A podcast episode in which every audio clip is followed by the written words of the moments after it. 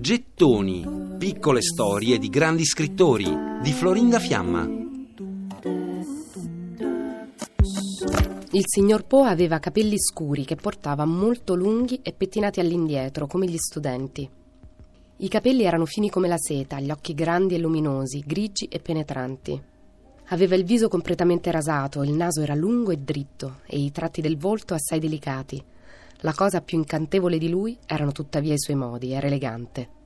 Così parlava di lui Marie Devereux, vicina di casa di sua zia Maddi, che si era invaghita, ricambiata dello scrittore.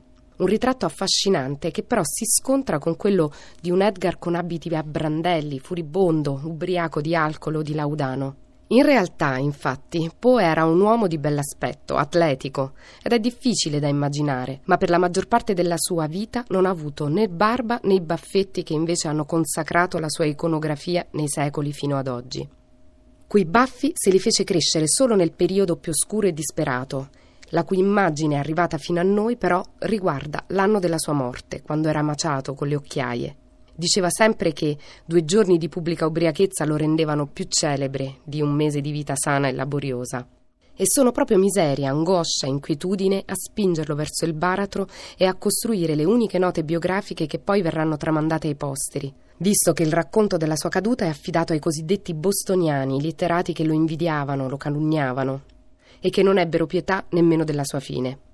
Erano le tre del mattino del 7 ottobre del 1849 quando Edgar Allan Poe morì a Baltimora, dopo essere sparito nel nulla per cinque giorni. C'erano le elezioni in quel periodo e i poveri obbligati a ubriacarsi venivano fatti votare più volte. Forse successe anche a Poe. Dopo questo trattamento perse i sensi e quando lo ritrovarono era ormai spacciato. Le ultime ore della sua vita sono devastate dalle allucinazioni. Poe ripeteva di continuo un nome, Reynolds, c'è chi si è chiesto se fosse il nome del suo assassino, di chi l'aveva circuito o di qualcuno con cui aveva debiti. Oppure era il nome dell'esploratore polare che aveva influito nella creazione delle avventure di Gordon Pym, l'antieroe che aveva intravisto un'immensa immagine di ghiaccio nel suo ultimo momento. Avvertii un ronzio alle orecchie e mi dissi: Ecco, questo è il rintocco di morte. La nostra imbarcazione si precipitò nella morsa della cateratta dove si era spalancato un abisso per riceverci ma ecco sorgere sul nostro cammino una figura umana dal volto velato, di proporzioni assai più grandi che ogni altro abitatore della terra, e il colore della sua pelle era il bianco perfetto della neve.